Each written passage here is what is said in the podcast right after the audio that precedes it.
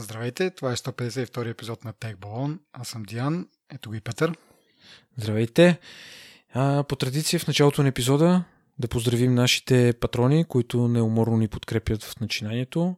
Ако някой от другите слушатели желая да се присъедини към списъка с патроните, може да намерите информация в линковете на епизодите. Благодарим много. Така, и започваме с няколко теми, които са продължени от предишния епизод. Говорихме си за а, Европейската директива, която има за цел да уеднакви зарядните. Имаме малко, а, как да кажа, уточнения относно това. Предния път говорихме дали искат да сменят зарядните, дали искат да сменят а, а, кабелите. Та, това, което се оточни е, че според Европейския съюз най- най-удачно би било да се преследват две опции. Едната е а, уеднаквен а, конектор, което е нали, самия порт на телефона и а, така, взаимозаменяеми зарядни. А, Срещу това нещо обаче е по-малко възроптава, защото би, било, би, било, би нарушило иновации и така нататък.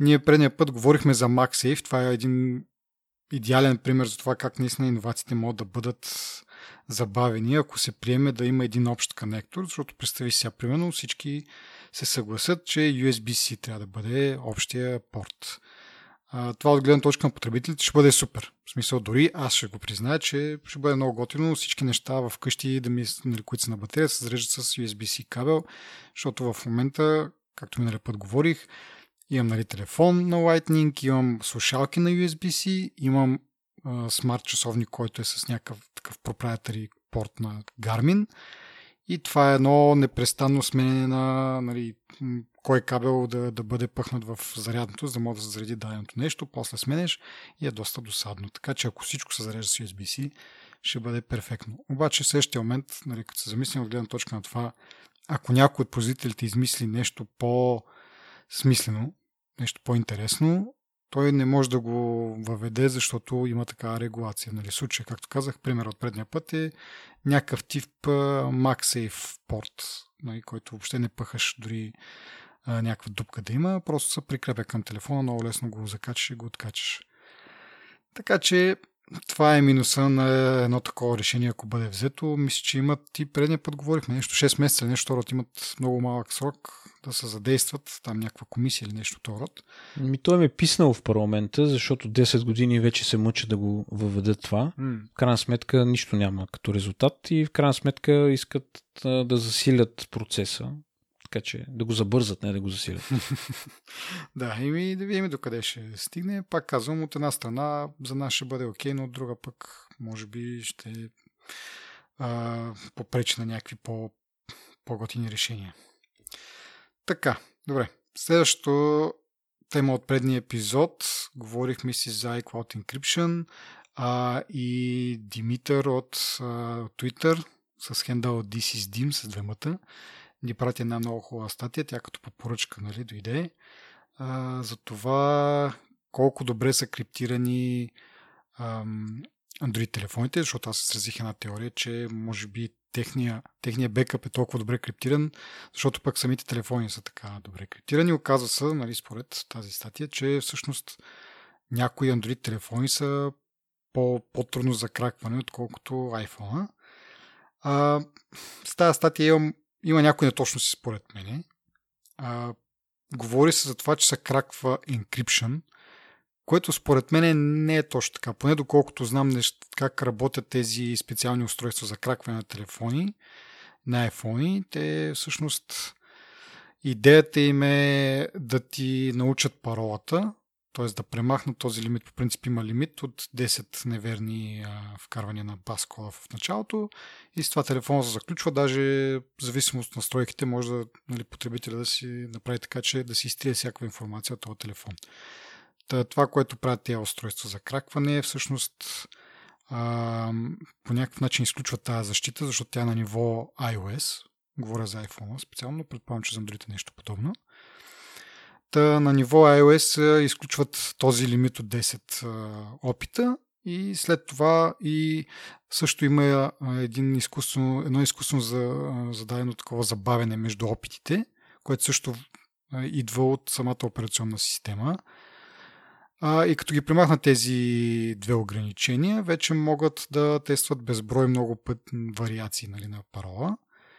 И съответно много бързо. Не безкрайно бързо обаче. Хардуерно, просто самият чип, този Secure Enclave, който е в iPhone, една комбинация отнема около 80 милисекунди да бъде проверена дали е вярната комбинация.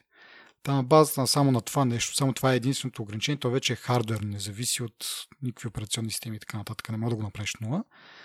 Та, примерно един 4-цифрен код, 4-цифрен пин се разбива за 7 минути, като нали, минеш през всичките вариации или средно всъщност, нали, защото сега да кажем, че нали, той тръгва от 004 нули и трябва да стигне до 999, ама да кажем, че паскода не е точно 999 и не отнема чак толкова много време. Та, няма значение. Дори 15 минути да отнеме, пак е супер малко време. Та, да се върна на това, това, това, което мисля, че е неточност в тази статия, която говори за кракване на с едно е, разбил си encryption кода, ама ти всъщност не си, просто си познал паролата в някакъв момент. Нали, сега, ако ти е по-дълга паролата, ще отнеме повече време. Мисля, че 6 цифри на парола отнема 11 часа. Не 7 минути, 11 часа. Вече колкото по-сложно, става все по-трудно. Но в крайна сметка говорим за това, че не се разбива encryption и ако паролата е по-дълга, ти на практика може да откажеш да, нападател, така да кажа в кавички, който иска ти отключи телефона. Така, следващото нещо, което искам да отбележа за тази статия е, че говори, че някои Android телефони са лесни за кракване, някои не са, някои не дават почти никаква информация, да не кажа никаква. Някакъв Huawei 520 мисля, че беше споменат като нали, дори да го, да го кракнеш, да му познаеш там то при Android не е само паскота ми, има и някакви такива патърнчета. Дори да успеят да го извлекат това, не могат да извлекат информацията, което нали, по това се има предвид, че, че те изкарват в някакъв определен формат тази информация, която да послужи за след това в съда. Нали? Не можеш просто да отключиш телефона и да почнеш да разсъкваш вътре какво става. Ти в смисъл може и да можеш, но това няма да бъде прието в съда. Трябва да се извлечет под някакъв определен формат. Но както и да е. Това, което тук на мен това ми говори е, че не зависи чак толкова много от операционната система, а повече от самата дали по начина по който самия производител я имплементира или а, допълнителните мерки за защита, защото както казах при iOS, при iPhone а, се използват някакви vulnerability, които позволяват операционната система да бъде хакната да бъдат махнати някакви лимити. Но самия encryption и след това самото отключване пак се минава през хардвер. Така че може би разликата в тези Android телефони е точно този хардвер, тези защитени чипове, които стоят на пътя нали, на между, да кажем, фингърпринта и, и сториджа на телефона. Та, това са моите, нали, как кажа, коментари към тази статия. Иначе, да, явно а, Android телефоните, но пак кажа, не толкова Android операционната система, колкото производителите започват да вкарват а, а, някакви по-сигурни чипове, които предотвратяват нали, някакъв, някакъв такъв тип кракване. Да, аз искам само да добавя за енкрипшена, като говорим за кракване на енкрипшена, то е всъщност значително по-дълъг процес е, нали, от, от това нещо. Ти го спомена, може би. Да, то да не кажем невъзможен, ако е някакъв смислен енкрипшен, който предполагаме е, нали, трябва ти квантови компютри. Да, ако имаш смислен ключ, може цял, цял живот отнеме кракването на, на този ключ, за да можеш ти реално търсиш ключа, за да може да декриптираш информацията, която е криптирана. Нали? За да виж плейн текст. Така че наистина тук говорим за чисто познаване на код и всъщност Android са по-сложни заради тези патърни реално, защото ги няма в iOS. Да, може би наистина на практика то пак е някакъв вид комбинация, но може да бъде далеч по-сложно, отколкото просто 4 цифри. Нали? Защото ти на практика този патърн, той ако е 9 точки, това са на практика с едно 9, 9 цифри. Просто е някаква, някаква абстракция от това, нали? Да, то е някаква последователност, като е патърн, е последователност. Да кажем, че е много по-лесно да си измислиш пин код нали, с 7, 8, 9 точки, така да се каже, отколкото да ги запомниш тези 7, 8, 9 цифри, нали, всеки път да ги въвеждаш. Така че в този случай хем е secure, хем е по-удобно, нали, което е малко парадокс, защото нали, колкото по-секюр едно нещо, толкова по-малко удобно е, но в случая с тези патърни мисля, че е по- по-добре. Патърн е много яко нещо. Mm. И защото се научава визуално го запомниш на практика.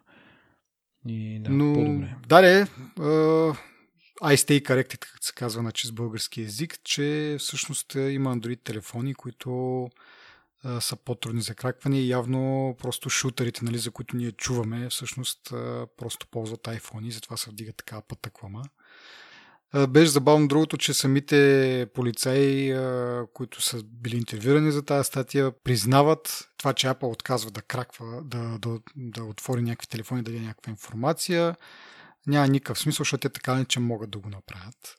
Дори с последните телефони, отнема и малко повече време, малко по-трудно, отколкото просто да, нали, да свържеш телефона към някакво устройство и то ти каже паскода или там да ти извлече нужната информация но в крайна сметка не било чак невъзможно и те дори самите не разбирали, що Фебер е такива, вдига такива пътъквами. Но явно някаква политическа игра. И да видим. И в крайна сметка, нали, това от което тръгна всичко е encryption на iCloud, да видим в крайна сметка дали ще стане и може би никога няма да разберем защо до сега не са го енкрипнали. Дали наистина са в някакво, някаква завера с ФБР или имат някакви други съображения, които аз изразих сега не се повторям. Но ще видим. Може би в iOS 14, 14 ли вече трябва да се води. Ще, ще има някаква промяна, след като се вдигна този шум.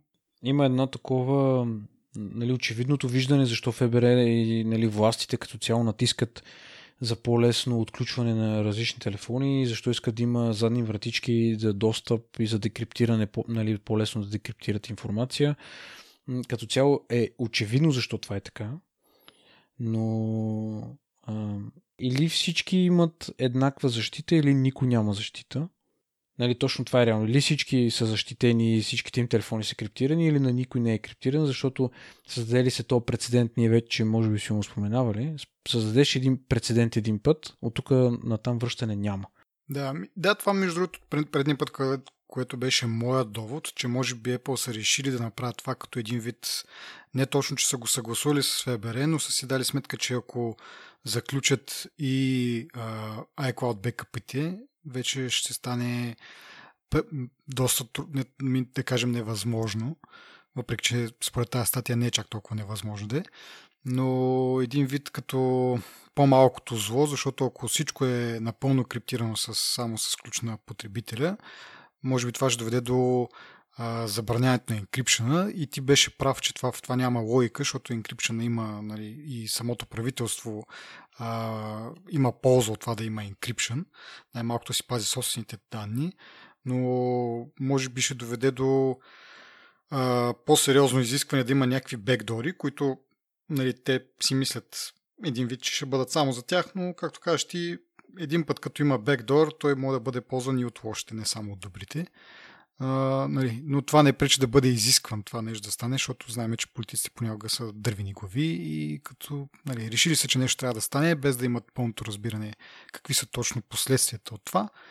И може в крайна сметка, а, нали, ако, ако стане така, че тези телефони станат непробиваеми заради инкрипшен и на, и на бекъп и на самия телефон, да стане закон да има бекдор, който на практика да, имаш инкрипшен, но с този бекдор нямаш инкрипшен и като попадне в а, неправилните ръце, както стана, мисля, че преди една година или две години беше това с някакви ликове от NSA и експлойти, които след това стана това с Blue, какво беше, Blue Prism или как бяха точно тия този червей, който се разпространяваше през SMB протокола на Windows, който без никаква интеракция от страна на потребителя може да се разпространи в мрежа много бързо. Това беше от някакви ликнати експлойти на NSA. И е нали, много ярък пример как а, ти си мислиш, нали, че това си е само за тебе, само ти си го ползваш нали, за твоите си добри, в кавички, цели, ама може да падне и в лоши ръце. Според мен, доста по-трудно би станало това да забранат енкрипшена. Това е за мен е доста крайно и не, не вярвам, че е възможно. Да, да, прав си. Както казах, предния път аз малко се бях така вглъбил в това, но наистина няма как да го реално да го забранят като такъв, но ако изискат да има бекдор, то на практика го обезмисля този encryption. Да. Еми, за момента мисля, че удържа добре фронта. Важното е хората да знаят и да си а, преценят, защото в крайна сметка, ако знаеш, нали, че iCloud не ти е криптиран и то е скриптиране, но и Apple има ключ, може да решиш да не си правиш iCloud backup, а да си правиш такъв а, нали, локален. Сега не е чак толкова удобно, а, макар че мисля, че в то доста отдавна ден, в един от последните версии, когато съм ползвал нали, iTunes Backup, това можеше да става дори да не е вързан телефона в, а, с кабел, а по мрежата, по Wi-Fi мрежата. Просто компютърът ти трябва да е включен постоянно и iTunes мисля, че трябва да е включен постоянно. Примерно, ако а, чак толкова нали, държиш, може да си дедикейтнеш някакъв сървър, на който постоянно да върви iTunes и всеки път, когато си си в Wi-Fi мрежата си и телефонът се зареща, да кажем, да си прави такъв локален бекъп и да си сигурен. Да, аз не мисля, че всъщност Windows а, не е нужно да е сървър някакъв, просто iTunes го прави това като си да, в... Да, имам предвид, че то, то компютър трябва да е да, постоянно включен и iTunes да, да върви на него. Но друго, между другото, което ще кажа покрай това сега сетих, нали, излезнаха пак доста информация, доста детайли. За iMessage, нали, наскоро вкараха тази функция да месечите да се пазят на, в iCloud. Тоест ти да не трупаш примерно гигабайти меседжи на, на, на, на телефона, а те да бъдат синхронизирани с, с iCloud. Това нещо е криптирано с ключ, който само ти знае. В смисъл не само ти знаеш, ти не го знаеш, но той е някакъв такъв user-generated ключ, който Apple не го знае, принципно. Но този ключ, тук е тъпото човек, този ключ се включва в бекъпа ти в iCloud. Тоест, самия меседж, то контейнер, така да кажем, с съобщения, той е криптиран с ключ, който само го има на телефона ти, принципно, Нали, е, Apple директно не могат да го, да го, разкрип, да го декриптират този, този блок нали, с месечите. Обаче този ключ, той се пък синхронизира, той се бекъпва в твоя бекъп, към който Apple има ключ. Тоест, ако получат заповед да, тип, да, от Weber или там някаква друга правителствена агенция, дори българска да кажем, ГДБОП ли се водят нашите, Та, ако получат такова, такъв реквест, те могат да ти декриптират бекъпа, от бекъпа да вземат този ключ, който би трябвало да ти, само ти да си го знаеш, и да декриптират и iMessage, което е доста, да я знам, тъпо замислено като цяло. Нали? В смисъл, окей, ти ще си запазиш достъпа до меседжите, но но да, безмислено да го, да го криптират с такъв уникален ключ, който след това пък се качва с някакъв ключ, който нали, Apple имат. За, за разлика от това, примерно keychain, където се пазят паролите, ако, се, ако сте решили да ползвате нали, keychain, да си пазите паролите и да се синхронизират, това е криптирано с такъв ключ, който само седи на телефона, той не се бекъпва никъде. И ако си нали, забравиш паролата за телефона и си ресетнеш паролата, т.е. не паролата за Apple ID-то, ако се ресетнеш паролата, си губиш кейчейна. Защото Apple няма как да декриптират тази част. Това, нали, това са го измислили както трябва. Измислено. Но за iMessage е някакво така на, на половина. Хем са го измислили с uh, private key и в същото време то ки обаче се качва в нещо, което те могат да, да видят и се застрелват в кръка общо взето. Но така де. Това е един от интересните детали, който научи покрай тези истории тук. Добре, следващата новина това, че Nintendo Switch вече е продава повече от 52 милиона бройки, а, което не е някакъв, кой знае какъв рекорд за, нали, на базата на останалите PlayStation и Xbox, но интересното е, че достига тези 52 милиона за много по-кратки срокове от uh, Xbox. Uh, сега ще видя тук, бяха нещо от рода на 50 и няколко седмици за за Nintendo и 70 и няколко за, за Xbox. Така, защо го казвам това? Защото ние с тебе нали, си имаме тази дискусия за сериозните геймери и не толкова сериозните геймери и че нали, няма един вид, няма голям бизнес в несериозните геймери. За мен това е един пример, че всъщност, тъй като Nintendo Switch а, нали, игрите не могат да се сравняват по, как да кажа, по сериозност на PlayStation. На Xbox, надявам се, ти си по-големия геймер тук, но аз винаги Xbox и PlayStation ги слагам в тази категория на хардкор гейминга. А, то, ако си съгласен с мен, това тук говори сега, нали, PlayStation не знаем колко бързо се продава, но явно по-бързо се продава от Nintendo Switch, но все пак а, не знам ти какво ще кажеш за Xbox, като дали, дали това сравнение е адекватно или не. Аз съм съгласен. Значи аз никой не съм отричал това, че casual гейминга е нещо, което а, изкарва пари, но продължавам да твърда, че по-смислените конзоли, които предлагат повече възможности, са по- по-приемливи пред, тези, пред този тип конзоли, като Nintendo Wii, примерно, защото и него го слагам в тази, конзол, в тази категория, като casual, конзола за casual gaming.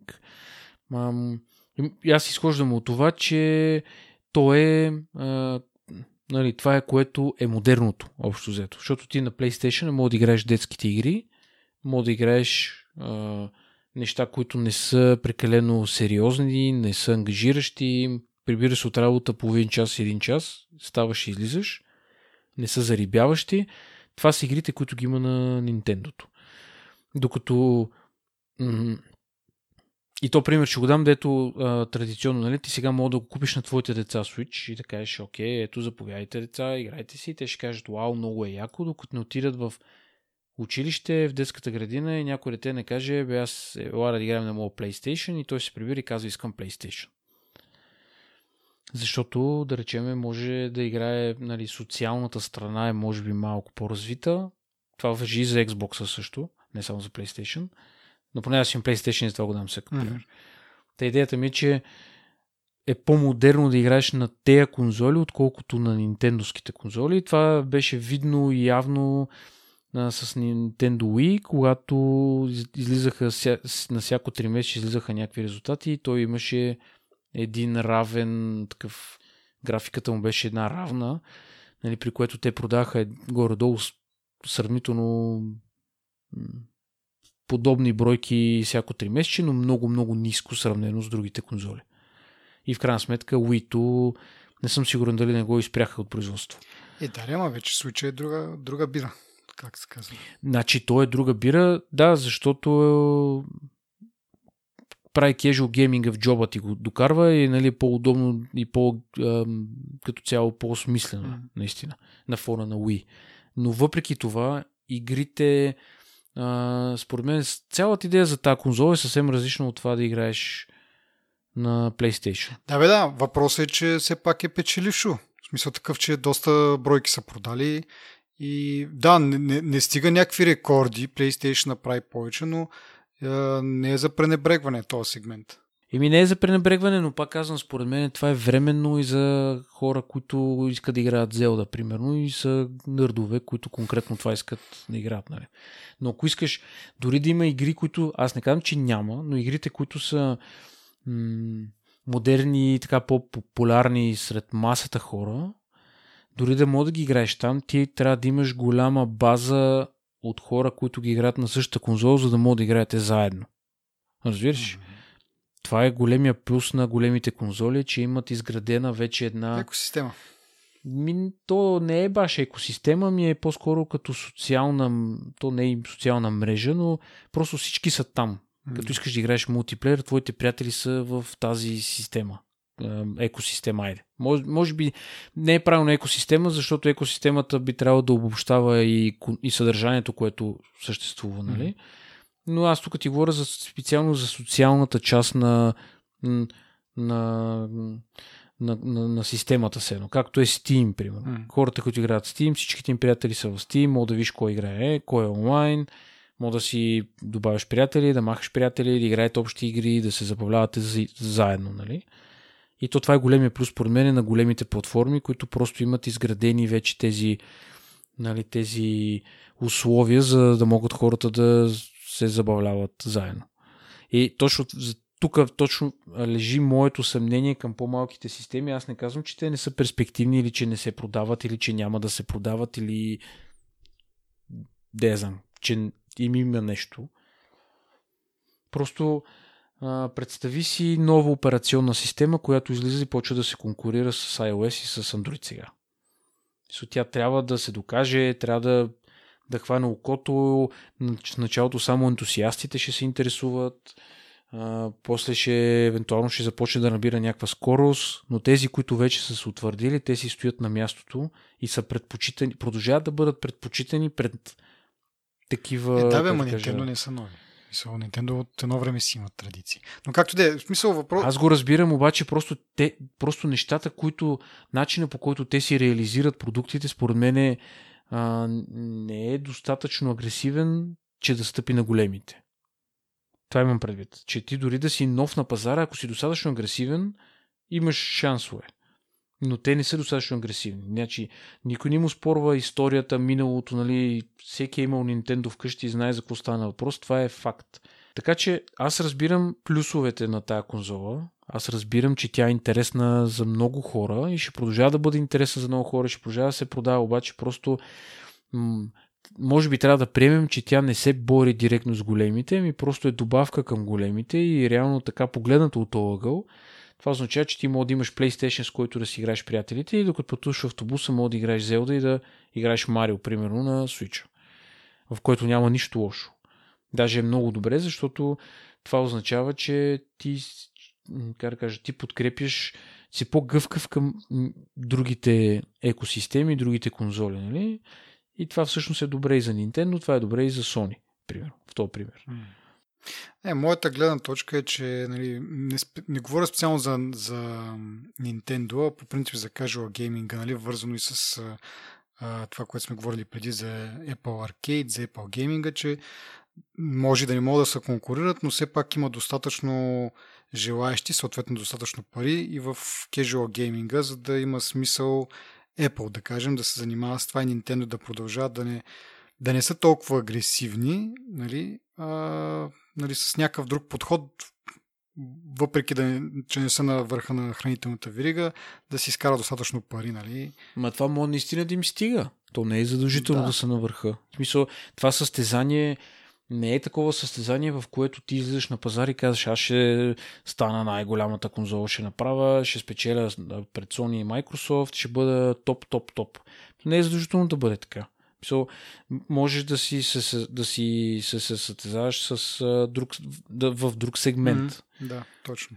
Това е, това е напълно окей. Okay. В смисъл, аз нали, нямам лошо мнение за това, просто съм, съм скептичен за, в, в момента, в който започват да се сравняват с големите. Разбираш? Защото ти ако излезеш и кажеш, или айде Nintendo излизат и казват, ние, нашата амбиция е да станем нали, това, което казвам, най-голямата конзола, тогава има лойка всеки, всяко три месече да сравняваш техните продадени бройки с на другите големите продадените бройки, така и да правиш някакви заключения.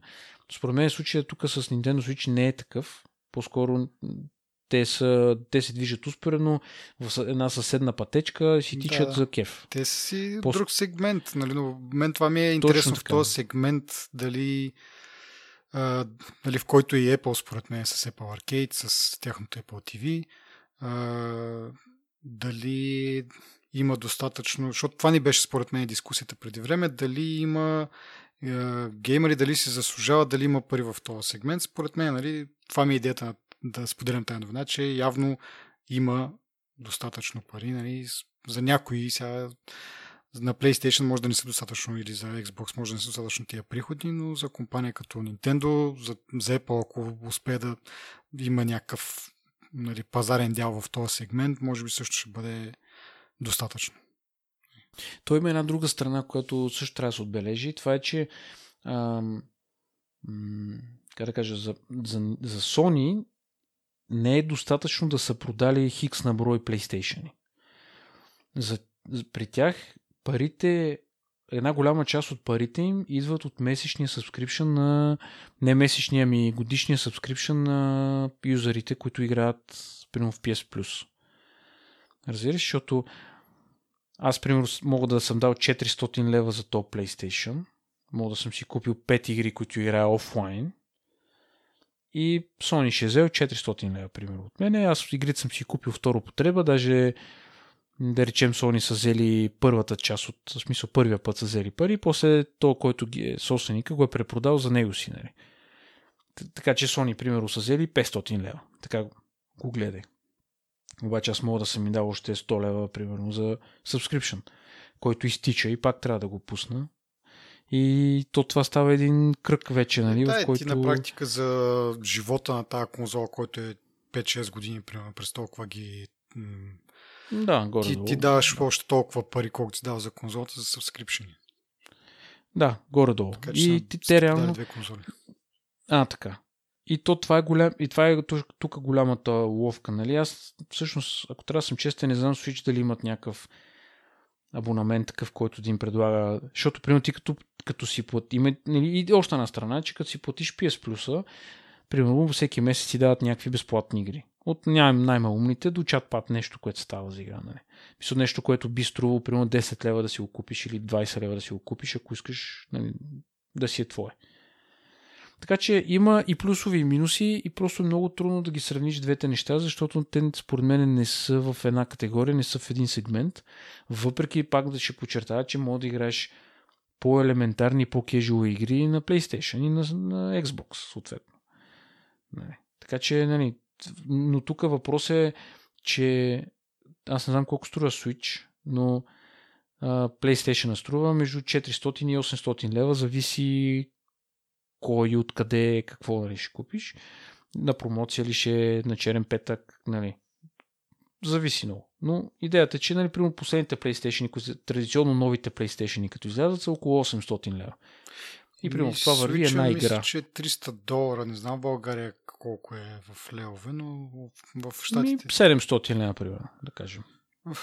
Защото имаш импортни такси, някакви неща, което е много пари. Mm-hmm. Разбираш, в смисъл ти за още ти можеш да си купиш Go PlayStation без игра към него, може би за същите пари. Ако, пример, ако примерно имаш, а пък и, а сега като добавим PlayStation 5, където игрите ще са backwards compatible, което означава, че може да играеш игрите от PlayStation 4 на него. Защото преди като си купуваш PlayStation 4, си кажеш, ами аз имам примерно 30-40 игри за PlayStation 3, какво ще ги правя? Нали? А тук нямаш това притеснение. Е, да, тук кажеш, апгрейдът е доста по-така лесен. Я да видим, Nintendo Switch X има за 500 лева, ама мисля, че не е нов, нали, съответно. Еми хубаво. Значи, ето ти 500 лева. Ти за 500 лева можеш да си купиш PlayStation 4, който може би е някое средно поколение, защото те имат 3-4 ревизии. Някоя средна ревизия, която би ти позволила да си играеш съвсем нормално игрите, които искаш да играеш, твоите приятели, които имат по-нова ревизия, примерно, или по-стара ревизия. И да, така. нов е 750 лева. Нали, това е в OLX цени, обаче сега държа да, да предупредя нашите слушатели. Сега може някъде да струва по-малко или повече, но в OLX... Зависи нов... кога, коя част на годината си. Да. Ако си примерно в а, около коледа, може да фанеш някакви яки промоции. Той явно не, на черен не се тук официално в България нещо. Не може да намери сърча тук. Както да е, добре. А, да продължим нататък с а, финансовите резултати на Apple, които регистрират рекордно 3 месече, бла бла бла. А, какво е интересното от всичко това? Първо, миналия път говорихме, че а, дяла на, а, на приходите от iPhone е 50%, спаднал до 50%. А, но сега с излизането на новите iPhone 11, 11 там, какво бяха, 11 Pro, дяла обратно се връща на 61%, което горе-долу е стандартното по принцип за, за Apple. Ам, другото интересно е, че въпреки то, това е рекордно 3 месече, какво значи рекордно? До сега никога не са правили толкова много пари. Въпреки това, по приходи от iPhone това не им е рекорда. всъщност преди две години, края на, т.е. 3 месеца, което е било последното 3 месеца 2018 година, тогава са направили най-много пари от iPhone. Тогава всъщност изкараха iPhone а, 10. Нали, първия, за първ път показаха този безрамков в кавички телефон. Та, тогава са продали явно, са направили повече пари от, от iPhone, колкото сега, но в това три месече им помагат а, носимите устройства, тук са а, AirPods и, и Apple Watch и още допълнително услугите, също доста голям приход от тях имат. 14% от общите приходи са от услуги, 11% от носими устройства, 8 от Mac, 7 от iPad. И тук забавното е, че нали, като а, изкарали са от услуги толкова пари, колкото комбинирано, почти колкото комбинирано от Mac и от iPad. Но нали, те се оправдават до някъде с това, че миналата година по това време са имали нови MacBooks и нови iPad Pro, мисля, че тогава обявиха, което тогава съответно е малко така по-надолу прихода. Сега, съответно, очакват са нови. В смисъл, те пуснаха MacBook Pro 16, но твърде късно в цикъла, пък iPad Pro се очаква едва март месец да излезнат новите. Така че, да, окей. Както те го наричат, трудно сравнение. Но забавното е при преносимите устройства, нали? колко, какъв ръст има при тях? От 37% спрямо миналата година, ръст в приходите от носими устройства.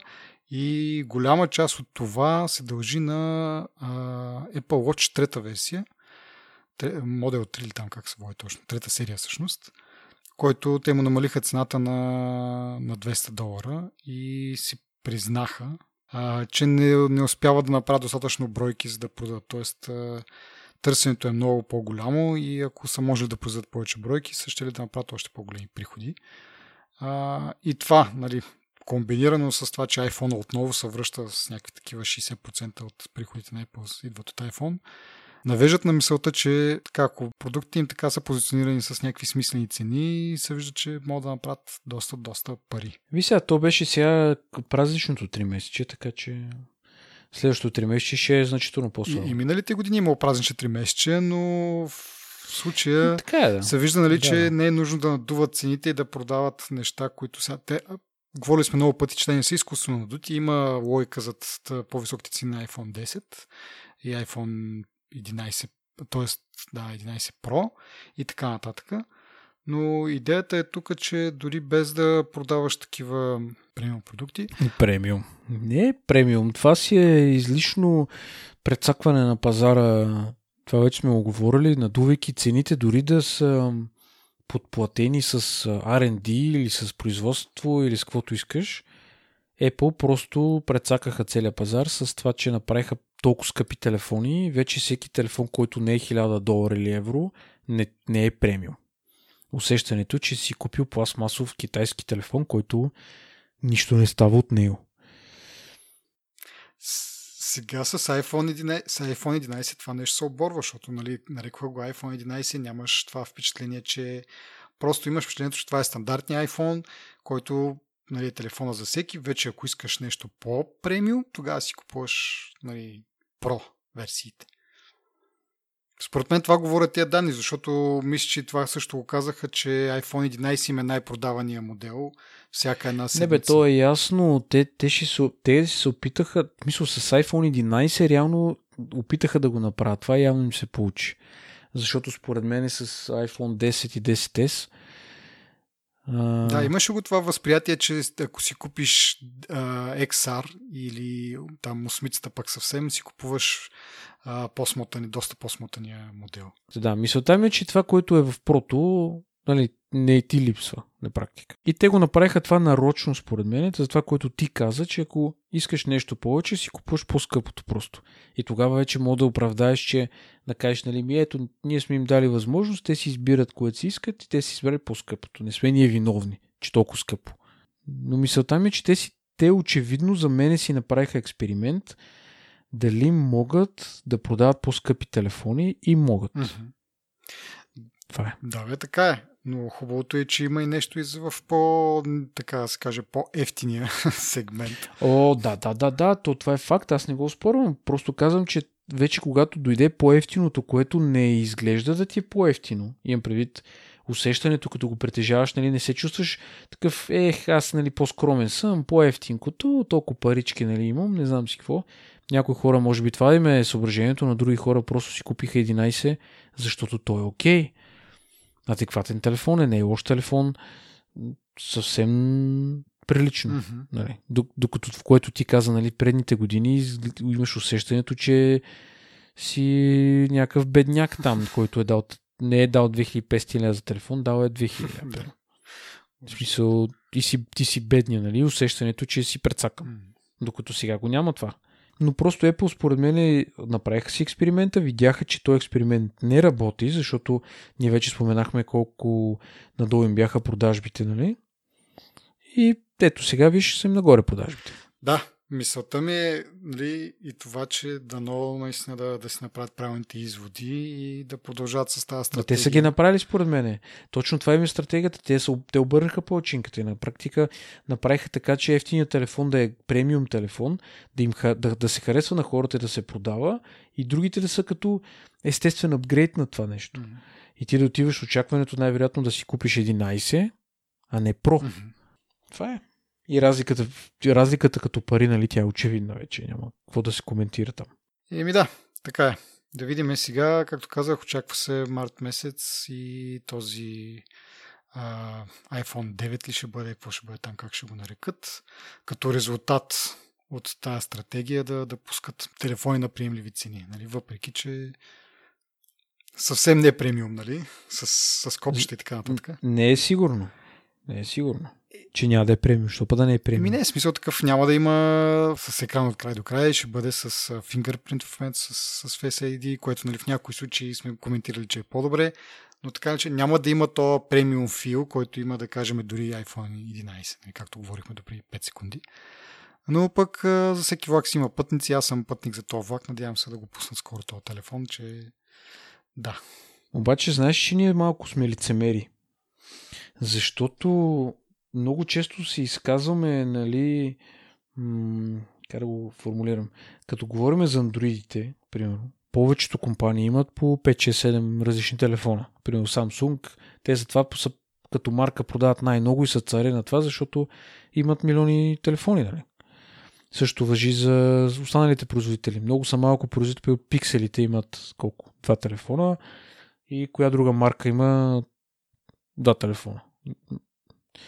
Oppo, примерно. Но идеята е, че Samsung имат много телефони. Apple се превръща в Samsung в това отношение, защото нали, те на времето казват, нашия телефон струва толкова пари. Ние, когато плащахме 700 долара за iPhone, беше много пари това нали, на фона на останалите телефони и казваш, нашия телефон струва 700 долара, защото е премиум и струва много нали, от към R&D и материалите са висококачествени, бла-бла и 100 милиона обяснения. Нали? И имаме един телефон, а, който е идеален. После се появи втори телефон, който беше а, мини, мини варианта. Този телефон се появи и вече имаха два телефона. И до тук, нали, историите са, нали, ми те на андроидите не са им оптимизирани приложенията, защото са милиони различни размери, те не можеш бла-бла и тази глупост, нали, съответно се рецитираше, при което се появи трети iPhone в един момент и сега има три телефона и, се, и очаква се три различни размера телефони и се очаква да излезе четвърти размер, без да добавяме iPad, които нали, те успешно успяха да го отделят в отделен стрим, нали? него не го слагаме, но те се превръщат в един китайски производител на телефони, според мен, които имат за всеки по нещо. Значи ти не можеш да си купиш Samsung Galaxy S10, примерно, защото ти е много скъп, ще си купиш A5, примерно, или А нещо си, примерно, което е на половината. За теб има, ти, ти си пътника за този влак и за теб има влак. Същото, защото ти като каза, аз съм пътника за този точно на това им прозвуча, нали? И ми ето виж и Apple и те да, да дадат възможност на, на бедните хора и те да си купат нормален телефон. Което за мен е не е приемливо и не е стила на Apple. Да, малко са, как, малко са се разпрострели така, още повече нали, слуховете за тая есен са, че ще бъдат 4 новите модели, като добавиш този, който се очаква сега март, значи ще станат 5, 5 модела на iPhone. А, и става малко наистина като на бит пазара. Не в техния стил много-много, обаче от друга страна аз се радвам на това, защото иначе не, няма в това, което до момента продават, няма телефон, като за мен. Нали, защото м- Нали, моите съображения са просто само от цена, но и от а, размера. Защото нали, ако е само въпрос на цена, ще си купя iPhone 11. Но там ме притеснява големия размер. Така че, да, от една страна, едно време правих... И ти не стигна ли с този размер? Не свикна ли вече да с него? свикна, като не го ползвам по принцип. Не без смисъл твоя размер, който имаш джоба. Да, той е окей, но iPhone 11 е по-голям от него. Е, колко е по-голям? Е, Малко е по-голям. достатъчно, не знам. Не, не ми се струва удобен. И си мисля, че ще го шупя. Както и да е. Еми, Няма го щупиш. еми, чупил съм една голяма Nokia, нали, защото беше голяма. Не, мож, не можа да ми да държа в ръцете си както трябва. Та, така да е, патил съм си.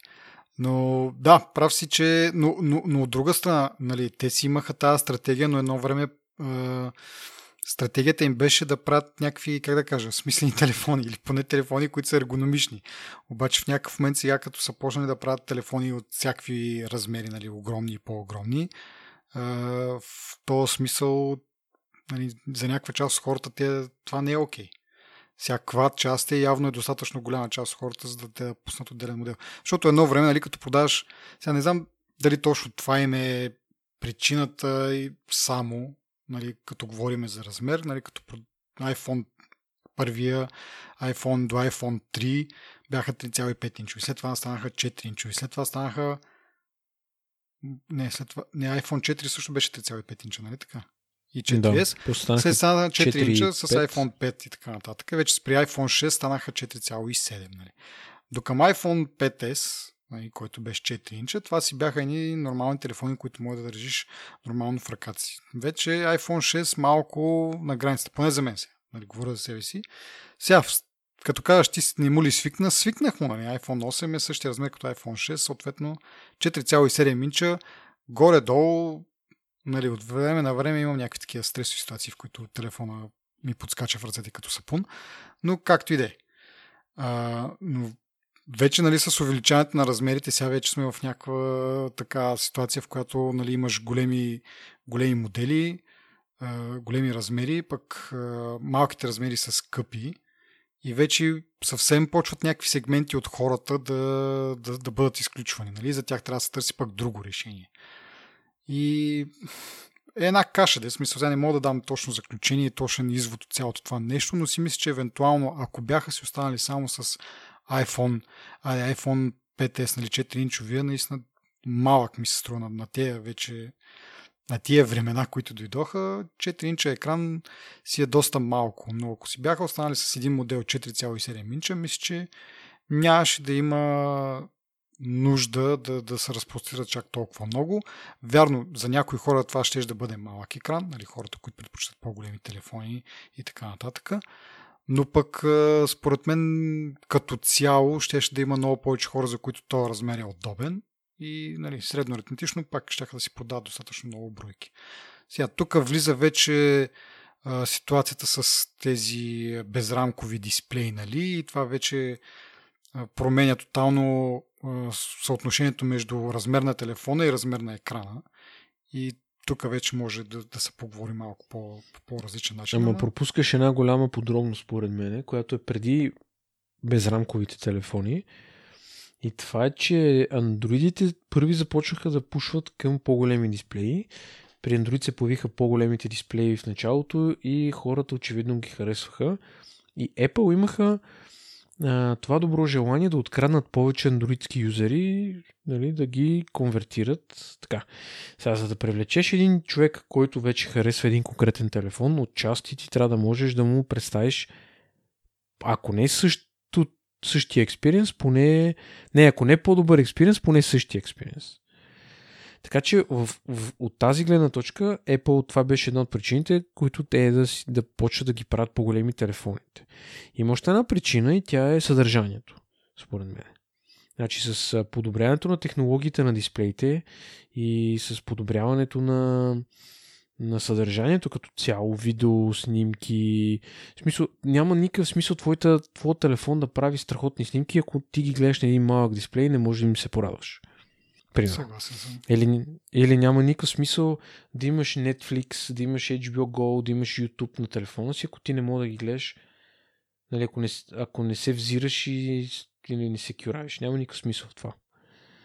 Трябва да прозвучавам обратно. Мисъл, няма смисъл, ако 60 кюравиш и нали, няма да го виждаш като хората, ти да имаш HD, качество нали, на картината и така нататък. Добре, тогава къде е лицемерието?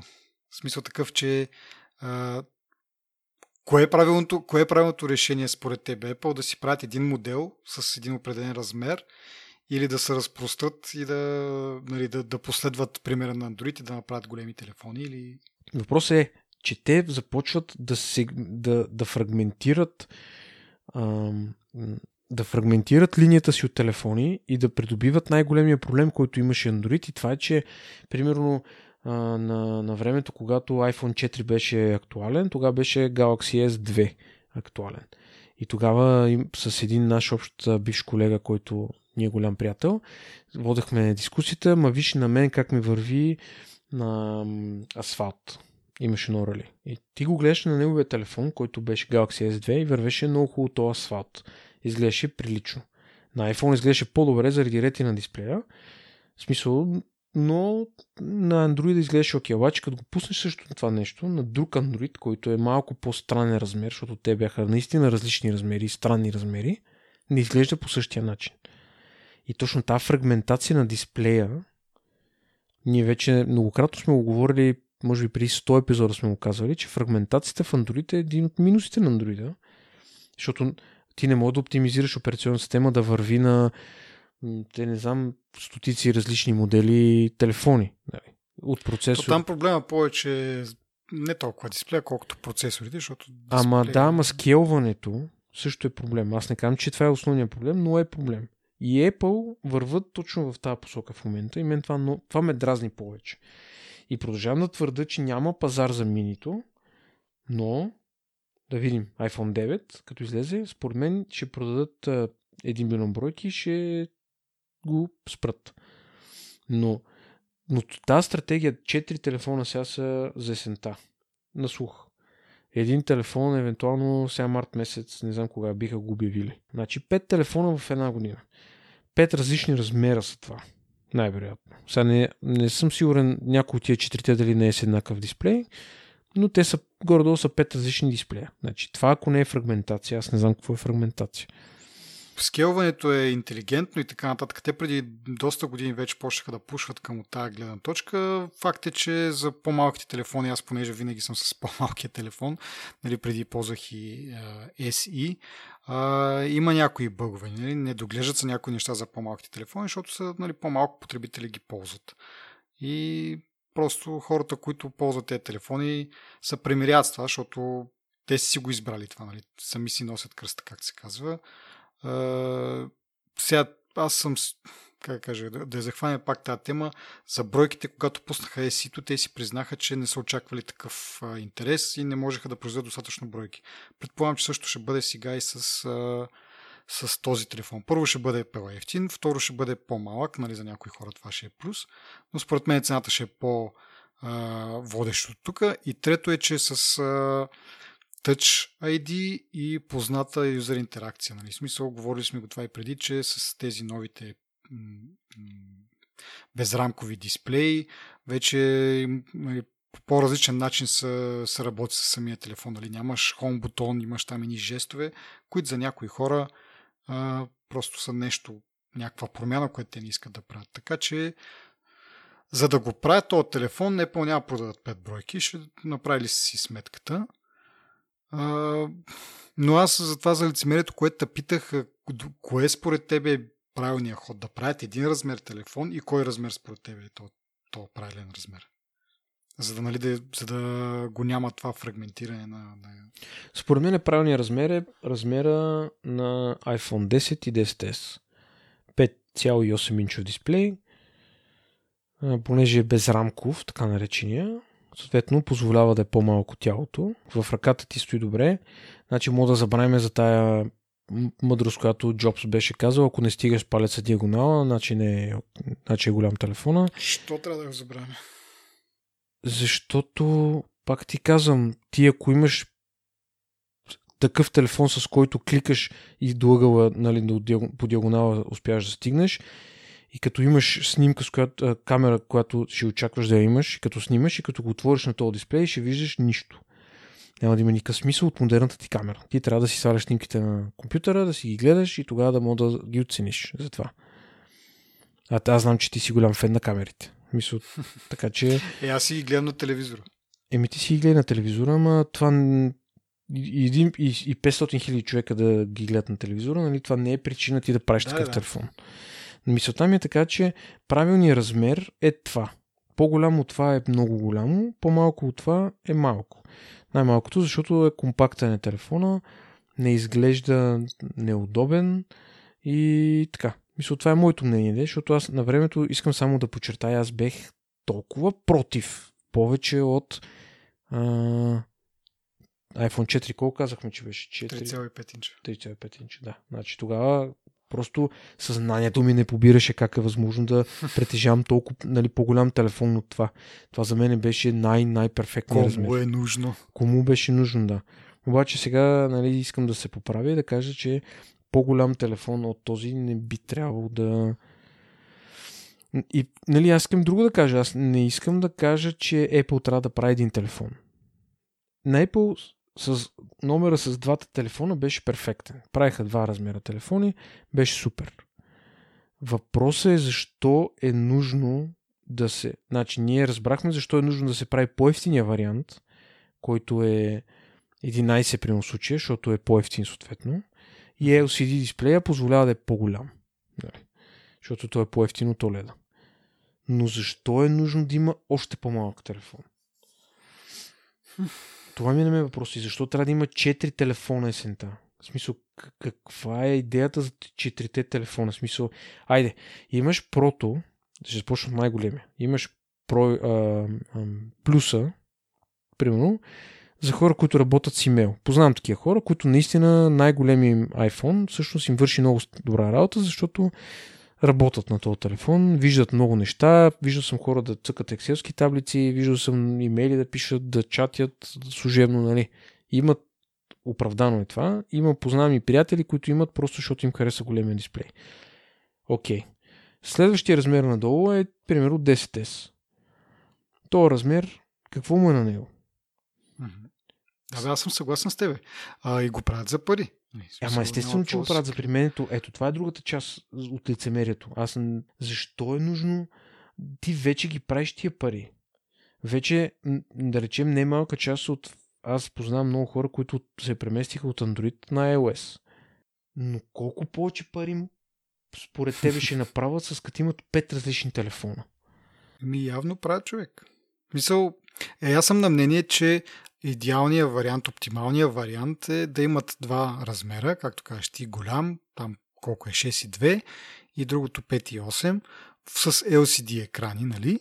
И съответно да струват да почват 700 долара. Нали? Окей, за нас би било перфектно, за мен би било перфектно да ползвам един а, телефон с размерите на 11 Pro, но да не бъде с Pro характеристиките, т.е. просто да бъде с неговите размери, с LCD екран, с две камери и така нататък. Това напълно ми се вписва в бюджета и в а, изискванията към телефона от към характеристики.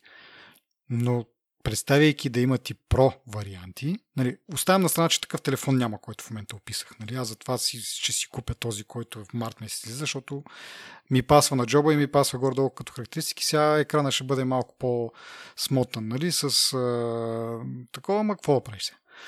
А, Та така, връщам се на, на това, че протата като го интродюсват, това са мини допълнителни пари. Сега в момента стратегията им е изчистена, в смисъл като визия. А, хората като мене биха си купили тези стандартните модели, а тези хора, които имат желание за повече, що да нямат телефон за тях и от тях да изкараме малко повече пари. Въпреки, че пак казвам, процентно отношение а, печалбата е същата. От това, нали? По-скъпи са телефоните, но пък и са вкарани по-скъпи неща в тях. Така че не е просто така някаква Това не е сигурно да точно дали то. Сигурно е, защото има данни за това, както и да, да, не, да не се връщаме пак на това. Въпросът е такъв, че и продаваш си телефоните, стандартните телефони на хората, които искат да си ги купят, тези, които имат възможност да си купят нещо по-такова, защото да им предложиш премиум продукта на тях. И да изкараш повече пари. Да, за нас, тук от наша гледна точка, това е прекалено сложно. Има 15 000 модела, има фрагментация и така нататък. За Apple обаче това са повече пари. което нали, в последно време им е движещата сила, което нали, нас... Не в последно време, в последните 15 години ме движеща сила, обаче това ги приравнява към Samsung, което е тъжно. Това е реалността. Това е Apple на съвременната Apple, така се каже. Докато Джобс беше там, да, движиха ги парите, разбира се, но имаше и нещо друго. Имаше го това, че нещо като му штукне, че не е окей, okay, просто казва край, това е. Ето логиката беше, нали, това струва малко повече пари, защото ние знаем колко е премиум и знаем какво сме вложили в него и знаем, че тия пари си заслужават. И умееха маркетинга да убедят потребителите да си купуват тия продукти. Само, че сега на фона на андроидите, които в момента съществуват на пазара, бих казал, че iPhone не е най-красивият телефон. Не изглежда най-добре, най-добре от към дизайн, понякога. Не изглежда най-добре от към операционна система, защото iOS е бъгъв на кило. Оня ден пуснаха специално фикс на почтата и тя прожа да е щупена. В смисъл, тя не, ти бетата ли инсталира? Не е бетата. В смисъл тази, кое беше 13.3 или 13.3.4 нещо си не знам. Да. Последният официален апдейт беше да, бе, да, да, фикс, че фикс почтата, който не работи. Мисля, поне при мен не работи. Почтата им продължава да не ми работят пуш нотификациите като хората. Но това, че те не създават впечатлението, че са спрели да иновират и са спрели да им пука нали, аз съм съгласен те да кажат, нашите телефони струват повече, ама вие получавате повече. Ама вие не получавате повече всъщност. Ме няма и в това смисъл. Аз не, наистина не харесвам Android. В смисъл, просто Android не, не ми харесва и не ме привлича с нищо, но чисто като желязо, като ги гледам телефоните, има много по-хубави телефони, които са андроидски телефони. Чисто външен вид, нали? Сега, съжалявам, обаче това не беше така преди когато Samsung използваше пластмаса, човек, от разтопени войници и разтопени баркалки да си прави телефоните, Apple правеше с такова алумини. Значи, нали виждаш, когато... Това е точно баснята за зайка и костенурката. Ема едно към едно. Това е. И, така е. Какво мога да направим? Седиме и чакаме следващите, които ще изкарат нещо по-добро. Ми не, аз откровено се надявам Apple малко да се раздвижат, защото конкуренцията очевидно си гони си техния план. Ето Samsung се съвзеха след големия провал с uh, Note 7. Те се съвзеха, горяха им телефони, не знам си какво ставаше.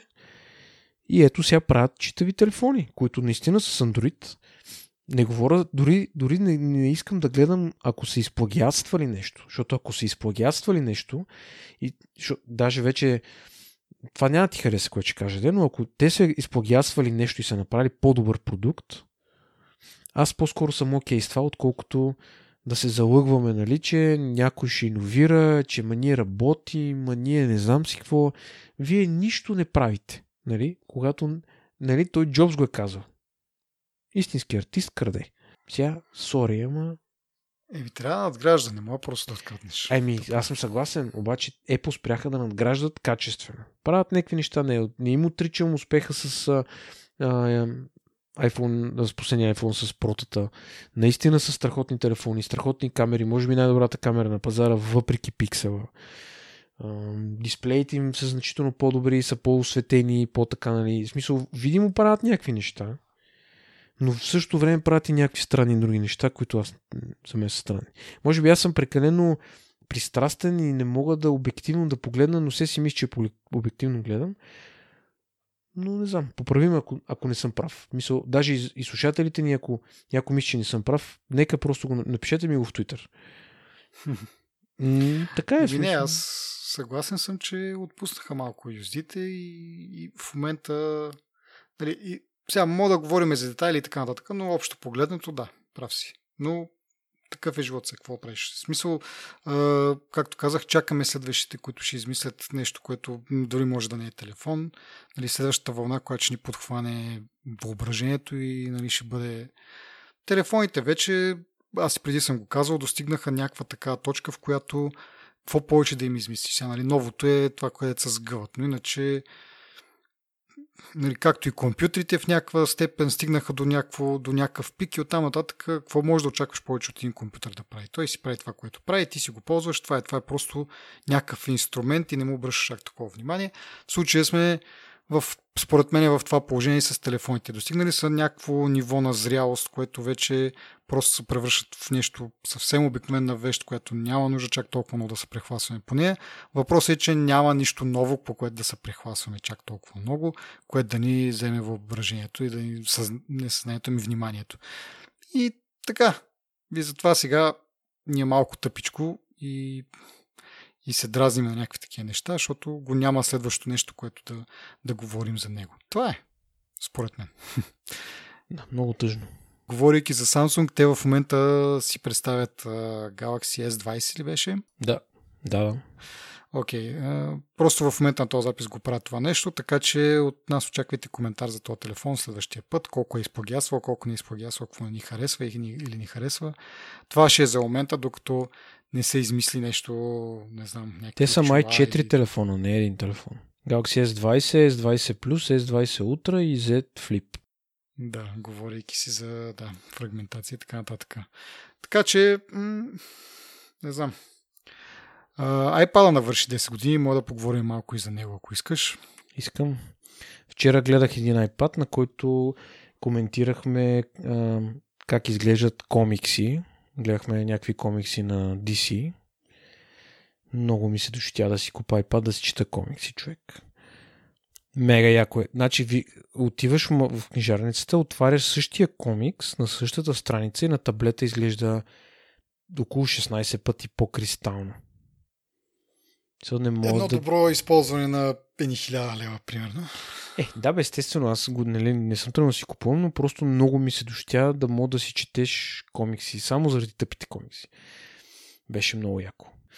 Но да, iPad си е iPad, многократно сме говорили за него и аз съм, дори аз в началото по никакъв начин не ме привличаше като продукт, но както казват на Запад, озрява в мене, нали, като, като съществуване, като продукт и наистина ми харесва не бих направил това, което ти направи нали, преди, не знам, 8 години, примерно, да ползваш таблет вместо компютър. Но... Ами тогава времената, между другото, бяха различни. В смисъл, аз това се замислих точно с това, с... Нали, покрай тая годишнина. А, тогава беше много по-различно. Първо от гледна точка на това, че смартфоните не бяха толкова навлезли.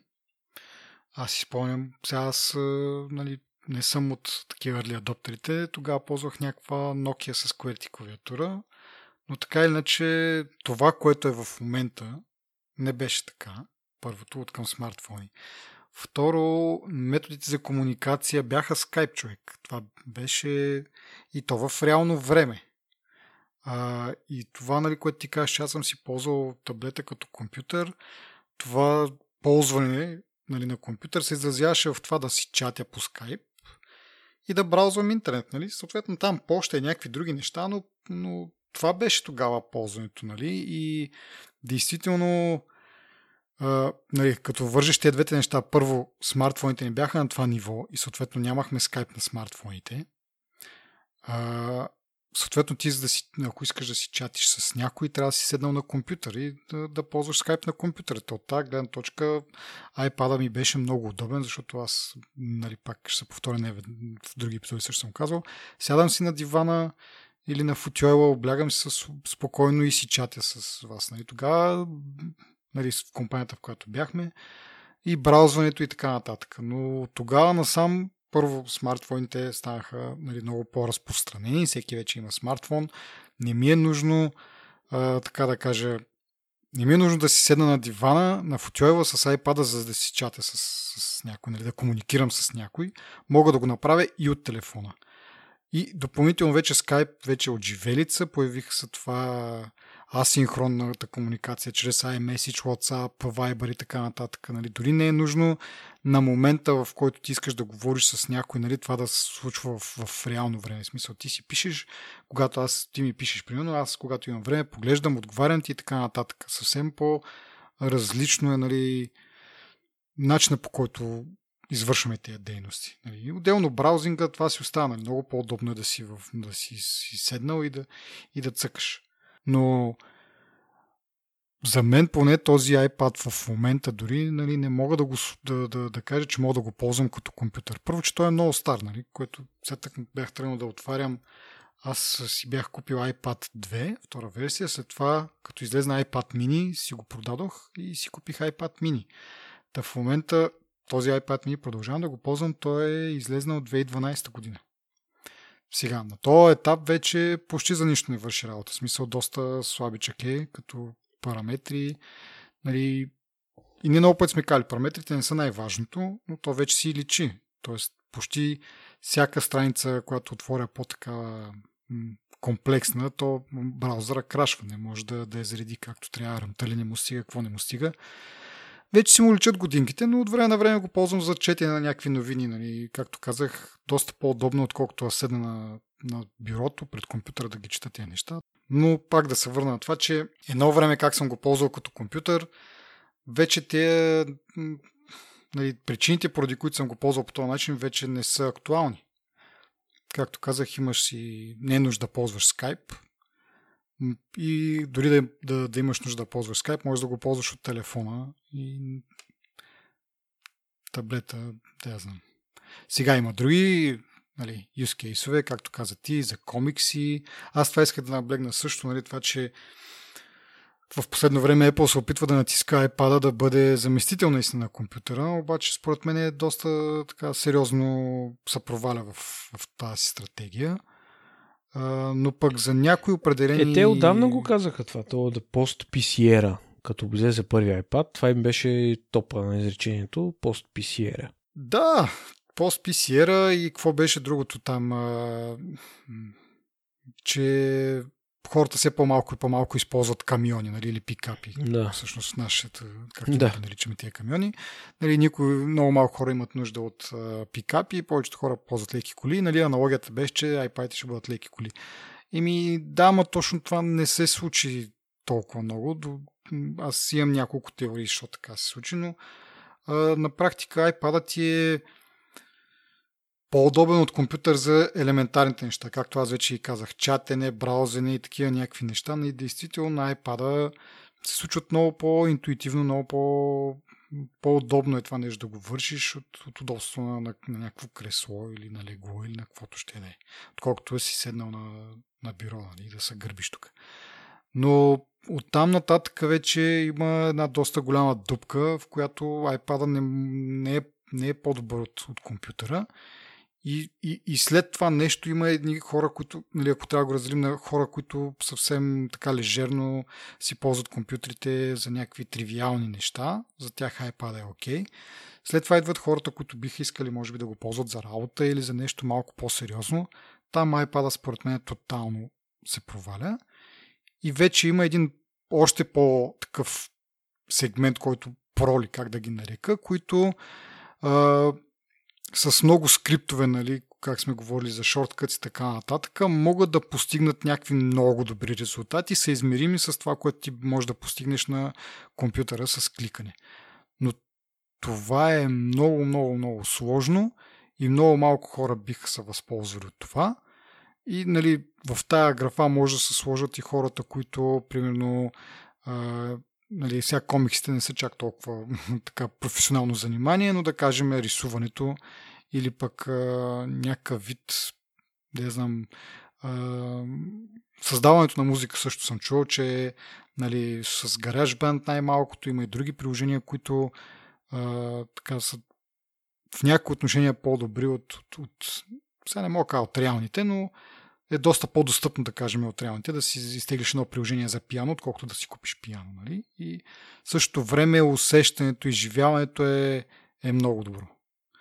А, но в този средния сегмент, който са голяма част от потребителите, които биха искали да го ползват малко по-сериозно, iPad не може да им предложи това. Е, примерно ние сега, ако искаме да записваме и на компютрите, на които записваме, а, бихме искали да ги заменим с iPad, то би било много сложно. Ти имаш нужда от а, допълнителни интерфейси, а, имаш нужда от, а, като за начало, мисля, че не можеш едновременно да микрофона да бъде ползван от Skype и от записващата програма, т.е. ти трябва да имаш някакъв допълнителен метод за помежду си ние да си говориме и iPad само да записва. След това за едита съм чул, че и съм виждал такива демота на приложения, които са а, много функционални и в някои отношения по-добри от това, което се случва на компютър. Но там пък трябва да имаш а, този молив. Молив ли беше? А, То е пенсио, да. Ми, да, е пенсио, нали, защото си, да, молив, молива на Apple или пък някакъв друг молив, но за да можеш да боравиш с, с такива, с по-голяма резолюция, нали, да, да, точно да цъкаш там, където трябва, ти трябва някакъв допълнителен аксесуар, който не е малко пари.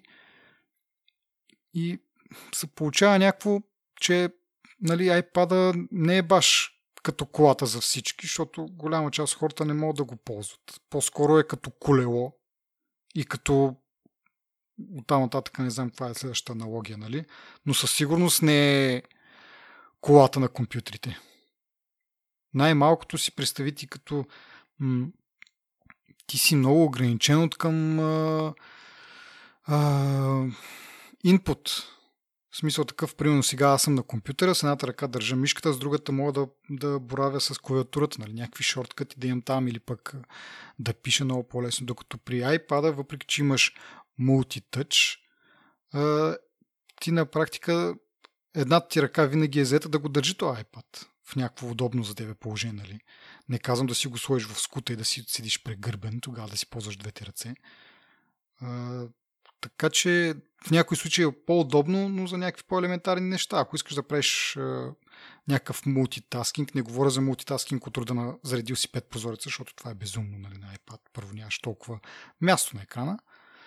Но говоря за мултитаскинг да правиш, нали, както, както казах, с мишката правиш едно, с клавиатурата правиш друго и това много по-бързо случват нещата. Това на iPad няма как. Да не говорим, нали, че ако нямаш е, то техния молив, с тези дебели пръсти въобще няма никаква прецизност в, в това, което правиш. И оттам се губи също доста производителност. А, и тази цел, която те си бяха поставили, според мен не се случи.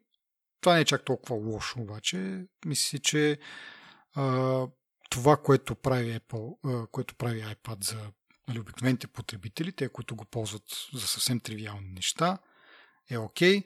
Ако вкараш в микса и някакви такива приложения, като, както казах, GarageBand, някакви софтуери за обработка на аудио, за рисуване, примерно неща, някакви такива много по-специфични приложения, това също е полезно, но до там. Според мен не трябва да се заблуждаваме, че iPad някога ще може да измести компютрите наистина. По този начин, по който нали, ползваме компютрите сега. Зависи. Просто зависи. Мисля, затова имаш и таблет, имаш лаптоп, имаш iMac, имаш десктопи, Mac Pro и затова има тази градация, просто зависи. Да, да, да. Е, за всяко нещо си има определен тул, но както казах, е, просто това тяхно, тя, това тяхна визия не се случи и според мен няма как да се случи. Доскоро, не доскоро, но може би до преди година и аз бях с това. Ето сега ще стане с iPad Pro, ще, ще избухне това, нали, те ще го направят. Чакахме тази операционна система, нали, iOS 13, новата iPad OS, дъра, дъра, дъра, дъра. То виждаме, че там се запатачиха още повече нещата, мултитаскинга е много зле. Но, но в крайна сметка, поне сега, някой може да излезе с някаква гениална идея и да го направи възможно това, но на този етап аз си мисля, че това няма как да се случи и пак да кажа, не смятам, че това е лошо нещо, просто трябва да се приеме и да не се насилваме а, да правиме неща от храброст, нали? да си казваме, ето сега аз съм си поставил за цел, ще ползвам iPad като компютър и, и може да ми е много по-трудно, обаче аз ще го ползвам като компютър. Еми не, просто приемаш този iPad може да се ползва за тези определени неща и за тези определени неща е по-добър и тогава е по-добре да го ползваш. За другите неща трябва да си ползваш компютър, нали? Сега идва въпросът това, можеш ли да си позволиш едновременно, защото много хора казват, ами, ползвай това за това, ползвай това за другото. Да, бе, ама аз нямам 10 000 лева тук да си купя и iMac, да си купя и iPad, да си купя и, и, и iPhone Pro, примерно, да кажем. Нали, има хора, които могат да си позволят един компютър и ще си купят това, което им задоволява нали, най- най-много от нуждите. Може не всички, но някаква част от тях. За някои хора това би било iPad. За някои хора обаче това не е достатъчно. Да. Така че. Но просто трябва да се приеме, че iPad не е подходящ за някои неща да не си правим иллюзиите, че някога може да бъде. Поне за мен, колкото и да, да оправя тази операционна система, той просто няма как да. Ти, ти ако го вземеш този iPad и го сложиш на едно бюро, нали, защото да кажеш, искаш да вършиш работа на него, еми, той няма достатъчно а, пространство на екрана да заредиш няколко, нали, максимум две приложения, да кажем.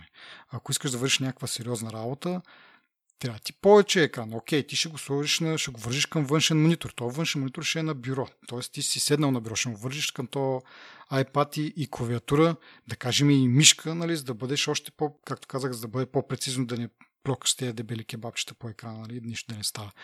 Еми ти на този етап вече имаш компютър. В смисъл, ти си седнал на бюро. Каква е разликата с това да имаш на това бюро вместо iPad, да имаш дали ще е PC, дали ще е някакъв MacBook, Да. whatever. М. Това вече нали, номера на iPad е това ти да може да го ползваш в някакви по-такива странни ситуации, както казах, нали, не само седнал в къщи, ами някъде навънка нали, за бързо нещо да направиш. Но в този случай, както говорихме преди малко, вече има телефоните пораснаха на дисплеи и доста от нещата са вече удобни и там да се вършат. Не казвам, че е едно и също. Пак има в някои ситуации, които просто телефона ме издразва и се принуждавам дори да си включа компютъра или пък да ползвам бавния iPad. Но екраните пораснаха от това време, от преди тези 8 години, когато аз го ползвах това iPad, толкова усилено. И мога да свърша някои неща в, в движение и на телефона, така че нишата, в която iPad е най-удобното нещо и най-функционалното, доста понамаля, според мен. Ето сега даже си изкарах един, един цитат в началото, нали, те самите Apple си казват, че а, iPad е идеален за веб браузинг, имейл, фотос, видео, мюзик, геймс и e-books. И това е така наистина. В смисъл, първоначално те си го поставили това за цел. А, нали, въпреки тази аналогия за тръкс и така нататък, но може би от гледна точка на това, че наистина повечето хора правят тези неща, iPad би, би им бил окей. Okay. Но в последно време с тая насока, която е за iPad Pro, нали, да замести компютъра, а, Това е едно нещо, което много години го, се опитва да го пробутат от Apple, просто не им се получава и така. Не, всъщност, да, би заместил компютъра за тези хора, които правят това, нали. Пак да го повторя. Имейл, бра... имейл браузинг, фотоса, нали, видео разглеждане, игране на някакви игри, както говорихме преди малко за игрите, нали, четене на книги. Да, ако повечето хора ползват компютъра си за това, би могло да го замести. Но виждам, нали, че нали, не малко хора ползват компютрите по, този, по някакъв определен начин, който iPad няма как да им го предостави това. Затова казвам, че да, до някаква степен би могло да измести компютъра, но, но от друга степен не. Има ниша, но съвсем не е това, което нали, превземането на света и така нататък, както поне аз си го представях в някакъв момент от развитието на, на iPad. То на времето имаше слухове, в които казаха, че iOS и OS 10 ще се слеят в едно. Да, да, да, да. И точно това си мисля сега, между другото, наистина, нали, Apple като каза това никога няма да стане, може би и те си дали сметка, че наистина няма, няма как да го направят това нещо. В смисъл, както казах, първо нямаше тая прецизност, която би могъл да имаш на, на macOS. Нямаш го, нямаш го това мултитаскинг и така нататък. Те може би сами си дали сметка, че тези две неща никога не могат да, да, да се смесят и винаги ще има достатъчно много хора, които а, iPad няма да има достатъчен и iOS няма да има достатъчен като функционалност, че да няма смисъл да, да ги приравняват двете. Еми, то мечтата беше да бъде, да има нещо като крос-платформа, на която да върват, ам, както е примерно на Microsoft Surface. Mm-hmm. Мога да, вър, да върви, евентуално да, е да пускаш някакви десктоп приложения. Еми, те мисля, че сега това го правят с Swift UI, нали, като за начало с каталист приложенията, но нали, това е някакъв Да, междинен да, да, период, те положиха, UI, че- положиха вече, но от много години на тях това им е мокра мечта. Да се случи по-бързо и да бъде по-привлекателно, интерактивно и да мога да си пускаш твоите си програми. Но така, така ще пуснат калкулатор на Най-накрая. Най-накрая. Да. Еми, да, оказа се, че всъщност не е нали, не операционната система ще бъде една, ще са мържени, а просто приложенията ще бъдат едни с различно, с различен интерфейс, разбира се, но нали, малко по-различна е перспективата, малко по-различна е парадигмата. Така, но ако върши работа, що да не.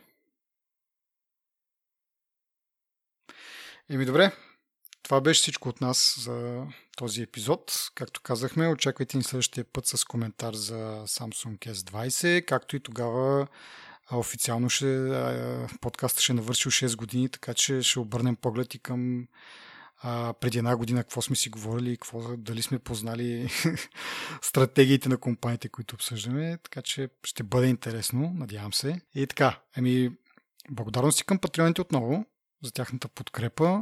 Благодарности съответно и към нашите слушатели, разбира се. Благодарности и към Ива Пенкова за логото. И до следващия път. Чао!